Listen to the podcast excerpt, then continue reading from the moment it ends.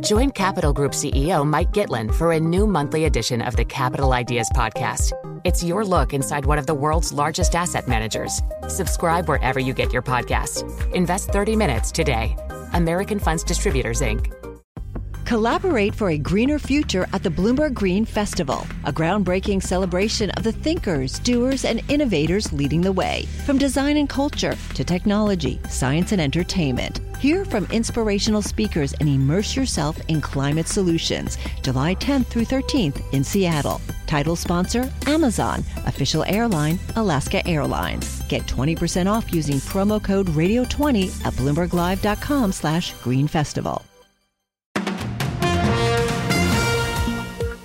This is Bloomberg Daybreak Europe for this Thursday, the 9th of February in London. Coming up today. From bad to worse, Credit Suisse reports grim results as the bank's turnaround fails to gain traction. Iger for cuts. Disney's CEO announces job losses as he looks to make it the happiest place on earth for investors. Could it be game over on Microsoft's Activision deal? The odds on a successful tie up grow longer as the UK regulators take aim. Business lobby calls for tax breaks. Twitter runs out of characters, and Boris Johnson makes £5 million in less than five months. Those are the stories we're looking at in today's papers, and I'm Leanne Gerrans. Plus, the UK property market becomes a bit of a fixer upper as sales and inquiries fall further. That's all straight ahead on Bloomberg Daybreak Europe on DAB Digital Radio London, Bloomberg 1130 New York, Bloomberg 991 Washington DC, Bloomberg 1061 Boston, Bloomberg 960 San Francisco, Sirius XM Channel 119, and around the world on BloombergRadio.com and via the Bloomberg Business app. Good morning, I'm Stephen Carroll. And I'm Caroline Hepker. Here are the stories that we're following today. Credit Suisse has reported a bigger than expected loss in the fourth quarter and even bigger outflows. The bank saw a net loss of almost 1.4 billion Swiss francs over the period versus estimates of just over 1.1 billion. Massive outflows reported too of 110.5 billion Swiss francs over the three months. Credit Suisse also announcing that it's buying the Klein Group for $175 million. Looking ahead, the Swiss bank guiding for a substantial full year loss and says its investment bank and wealth management unit will be loss making in the first quarter of this year. Meanwhile, Disney shares jumped in late trading after the company unveiled a $5.5 billion cost cutting program, which does include 7,000 job losses. CEO Bob Iger made the announcement. He returned to lead the entertainment giant in November after his successor was fired. Iger says the business now needs to tighten its belt. We are going to take a really hard look at the cost for everything that we make both across television and film, uh, because things in, in a very competitive world have just simply gotten more expensive. Uh, and that's something that is uh, already underway here. Bob Iger there. He was speaking to investors after Disney delivered a set of upbeat financial results. First quarter revenue beat expectations, growing 8%. Traders are ramping up bets that the Federal Reserve will now raise rates to 6%. That's nearly a percentage point higher than the current consensus and comes after last week's red hot jobs data. Federal Reserve Governor Christopher Waller says further tightening will be needed to bring inflation down to target. We have farther to go, and it might be a long fight with interest rates higher for longer than some are currently expecting. But I will not hesitate to do what is needed to get my job done. Waller isn't the only Fed official to talk about the need for future rate rises in the past 24 hours. Federal Reserve Bank of Minneapolis President Neel Kashkari also says more hikes will be needed to combat inflationary wage growth. Now, Microsoft's deal to buy Activision Blizzard is being opposed by the UK's competition regulator, which says that the sale could harm gamers. Bloomberg's Ewan Potts reports. The UK's competition regulator says that it has serious reservations over Microsoft's $69 billion takeover of video game company Activision Blizzard. The Competition and Markets Authority says that one way forward could be the sell off of the blockbuster Call of Duty franchise. The statement throws into question the viability of the whole deal, which is already under attack from US regulators. Yesterday, Activision shares slumped on the news, putting them more than 20% below Microsoft's offer, suggesting investors think it could now be game over for the deal. In London, I'm Ewan Potts, Bloomberg Daybreak Europe. New figures show the UK's housing market slipped further into hibernation in January as buyers and sellers both stayed away. The Royal Institution of Chartered Surveyors says the lacklustre activity led to a further drop in property prices at the start of the year. The findings add to evidence that prices may be heading for the longest slump since the global financial crisis in 2008. And Ukrainian President Volodymyr Zelensky is in Brussels today, hoping to secure more military aid in the fight against Russia's invasion. Zelensky will address a meeting of European Union leaders. Yesterday, he received a standing ovation in Westminster, where he appealed for fighter jets and warned Putin that Ukraine won't be beaten. We know Russia will lose. And we, we really know the victory, the victory will change the world. And this will be a change that the world has long needed. Speaking alongside Zelensky, the Prime Minister Rishi Sunak said that nothing is off the table and that Britain had begun assessing if planes could be sent to Ukraine. The UK, US, and Germany have all previously ruled out sending fighter jets to the country. Those are our top stories this morning, Stephen. Caroline, I mean, that speech in Westminster mm. Hall, I think everything about it, both the way that Zelensky spoke, the setting itself, even the way that the sunlight came into the room as he was speaking, such, such a moment, I think, and such a poignant moment uh, for not only, of course, Zelensky himself, only his second visit outside of Ukraine since the, the war started, but also such a moment of, of reflection on the UK's support for Ukraine during yes. this as well. Really, really beautifully summed up by Bloomberg Opinions, Therese Raphael, and her piece about it. Yeah, absolutely. And th- this line struck me. I was listening to it in the car actually whilst I was driving. In Britain, the king is an Air Force pilot, and in Ukraine today, every Air Force pilot is a king. It is that kind of rhetoric, I think, that has really struck struck such a tone in Britain. You saw it with the MPs who were clapping almost the whole way through uh, the, the speech at Westminster. Um, but it is that appeal, that kind of understanding of the UK's history and the things that the UK and the Ukraine has in common that I think, yeah, it, it has made a big difference. And look, at a time we're approaching the, the the first year yes. of, of, this war, and when there is talk and worry about fatigue over whether or not you know the international community will continue to support Ukraine with the same level um, of both military and also uh, uh, emotional support yes. uh, for. I mean, it, it, it was a moment, and, and I think you know a moment of political rhetoric that will that will go down in history for being being something that, that people yeah. will remember about this. Although having said that, there is a great debate now because the the main point of the Ukrainian president was that he wanted fighter jets from Britain and other countries, and that is still a very difficult topic. Um, you know, the, the potential for that you know leading to escalation is still being debated um, here in the UK. Uh, but uh, that is uh, one of the things that we were watching, of course, uh, yesterday. Coming up though next, business leaders are calling for tax breaks from government. Twitter runs out of characters, and Boris Johnson has made five million pounds in the last five months. Join Capital Group CEO Mike Gitlin for a new monthly edition of the Capital Ideas Podcast.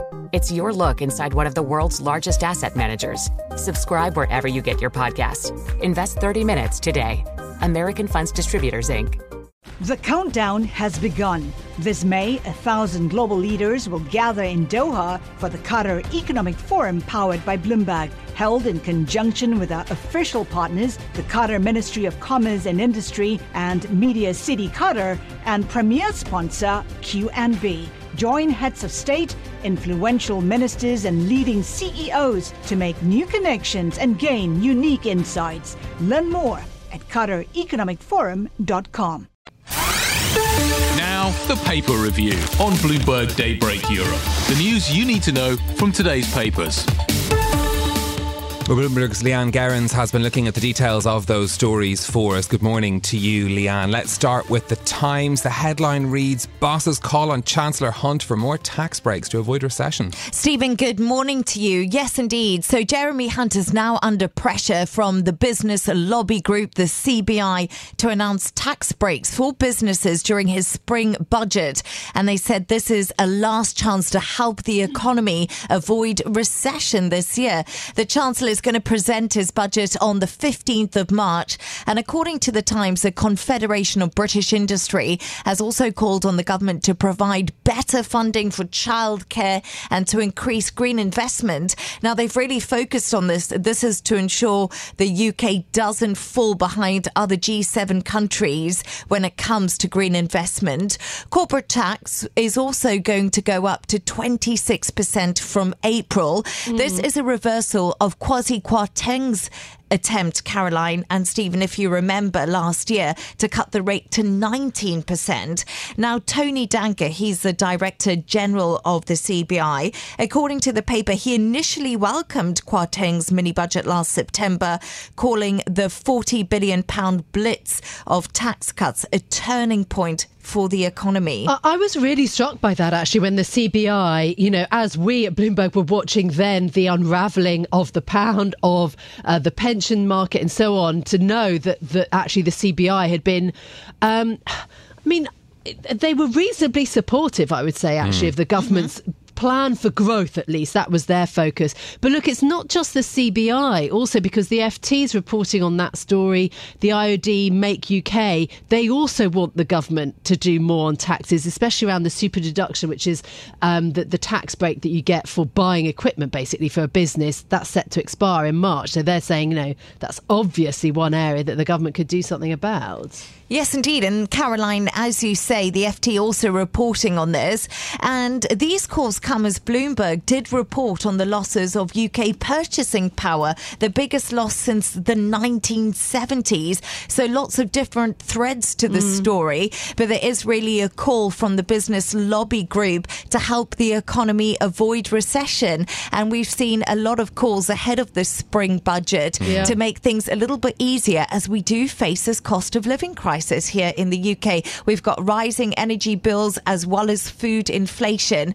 And also, we'll see that um, spring budget come through. And I wonder if there's going to be any little golden nuggets in it. Okay, uh, let's turn to The Guardian next, Leanne. Twitter says that users temporarily unable to post in the latest outage since Musk takeover idle thumbs everywhere. Yes, indeed, Stephen. So if you wanted to tweet last night from around 10 p.m. GMT, well, you may have been informed by the platform that you had hit your daily limit even if you hadn't tweeted all day. So according to The Guardian, the outage, which lasted about an hour, is the latest hit to the social media platform since the billionaire Elon Musk did take over the company. Now, the US tech publication, The Information, is reporting Musk told Twitter staff to pause this new feature development. And this is to maximize stability on the platform amid that outage. So they were in a development phase at the moment when this all did happen. Now, if you have the Twitter blue tick, I don't have one. I don't know if Stephen has one or Caroline has the, one. These are subscribers to these the Twitter blue service, the people who pay for them, yeah. Yes, the people who pay for them. Um, apparently, you, they were trying to develop a way that you could put put 4,000 characters in your tweet. Oh, yeah. no. So much bigger. Much, much bigger than the yes, current ones, just 240. That's the whole point of Twitter is that brevity. you can have a... Is yes. brevity, brevity is a gift, everyone. it is. It's a I'm fantastic a, gift. I'm a little bit with Caroline on this because I like Twitter because it's normally just quite short and to the point, isn't it? Essay. I mean, it's more than a long newspaper article. Anyway, I'll stop And then I'll have to definitely check my spelling of 4,000 characters, which is pretty stressful. Well, that's, that's, that's an essay, frankly. Yes, indeed. Okay, let's... And let, the daily limit on our tweets is currently set at 2,000. 240. Yes, you've yeah, got it. 240 yeah. characters. Okay, let's let's go to the Financial Times then. Boris Johnson earned nearly 5 million pounds since leaving office. Well, to make this clear, it was just shy of 5 million pounds. He has Thank declared you. an income of 4.8 million pounds. So according to the FT, this is 50 times the salary of 84,144 pounds he does earn as a backbench MP. So I hear you all asking me, how has he made all this money? According to the FT, Boris Johnson did declare an advance payment of £2.5 million from New York's Harry Walker Agency for a number of future speaking arrangements. Also, HarperCollins has paid him a huge amount, £510,000. Now, this is an advance for his memoir. We know that he's going to be uh-huh. releasing that about his three years in office during the pandemic and during Brexit. He's also made a phenomenal phenomenal amount of money, and that's due to speeches. Yes, okay. I think that's very interesting. There was a big guessing game about how much the Prime Minister's memoir was going to fetch. So I'm, yeah, quite curious that it was a half a million advance. Hmm, Interesting. Mm, okay, let's get more details on the earnings from Credit Suisse now. Bloomberg's editor at large, Francine Lacqua, joins us from Zurich. Good morning to you, Francine. Now, Good in advance morning. of today, these results have been called the most important in Credit Suisse's 167 year history. There's lots of big numbers in this. Uh, what stood out for you? So, first of all, you're right, Stephen, but I do feel like every time they have earnings, because this bank has gone really from crisis to crisis, and we worry about whether they'll ever be profitable, that it is always like these are the make or break earnings. Now, partly it's true. At the same time, the chief executive did put out a three year plan. So maybe some investors will give him a bit more time to try and get this house in order. I would focus on three things today. First of all, the widely telegraphed uh, fact that they would buy this advisory boutique for Michael Klein. I mean, I've been following him for years. He's an extraordinary banker. He was the rainmaker at Citigroup, and they're now giving him part of this advisory firm. So they're buying the boutique, giving him the advisory firm, and that was for 175 uh, million pounds. They were quite secretive about how many people he's bringing with him, but we think that there are about 40 people with him, so they get about four million each. Um, there have been concerns about you know conflicts of interest, which the chief executive has flatly denied. That's one thing. We also have outflows. I think management at Credit Suisse were possibly hoping that the outflows would have stopped for now. Uh, the number of clients has not diminished, but people are not ready to put extra money in. And then the third one, I think, look, if you look at that, you know, wider than expected loss of 1.39 billion francs, again, that's a disappointment. So it depends on what they do in the next three months to make sure that they retain talent. Yeah, absolutely. I mean, what did we learn about the kind of restructuring in all of this and how it's kind of progressing? As you say, that that figure of the record outflows is is um, quite enormous, 110 and a half billion Swiss francs in just that quarter. I think it's going. I think it's going okay. I don't think, you know, they, they can cry victory yet, and they're not good results. So I think it, it depends a lot on, on, how much time investors will give them to restructure. So the firm did say they already completed, you know, the first closing of the Apollo SPG transaction. Now, this is something that we had talked in the past. So that, okay, they done. We can move on. If you look at earnings, there was a revenue decline in the investment bank during the fourth quarter that was much worse than expected. So if you look at the turnaround, we're what, four months in? Remember in October, we were talking about whether this bank could even survive because of all the rumors out there. So th- they're not doing great, but they're not doing terribly either. I'll be interested to see how the share price opens uh, when the markets open. I think it's a little bit of a wait and see, actually. I think they, you know, there weren't any big surprises in the earnings. A lot of this was telegraphed. Um, unclear whether they can retain talent, but I think there is belief at the top of the bank that they'll be able to pay bonuses to, to the people that do you know do the good job but the outlook does not look good you know let's not mince our words they're guiding for a substantial four year loss and so longer term what, what happens to this bank maybe in 2004 and 2005 when can they actually be reliably profitable i think is a key question this is Bloomberg Daybreak Europe, your morning brief on the stories making news from London to Wall Street and beyond. Look for us on your podcast feed every morning on Apple, Spotify, and anywhere else you get your podcasts. You can also listen live each morning on London DAB Radio, the Bloomberg Business app, and Bloomberg.com. Our flagship New York station is also available on your Amazon Alexa devices. Just say, Alexa, play Bloomberg 1130. I'm Caroline Hepker. And I'm Stephen Carroll. Join us again tomorrow morning for all the news you need to start your day, right here on Bloomberg Daybreak Europe.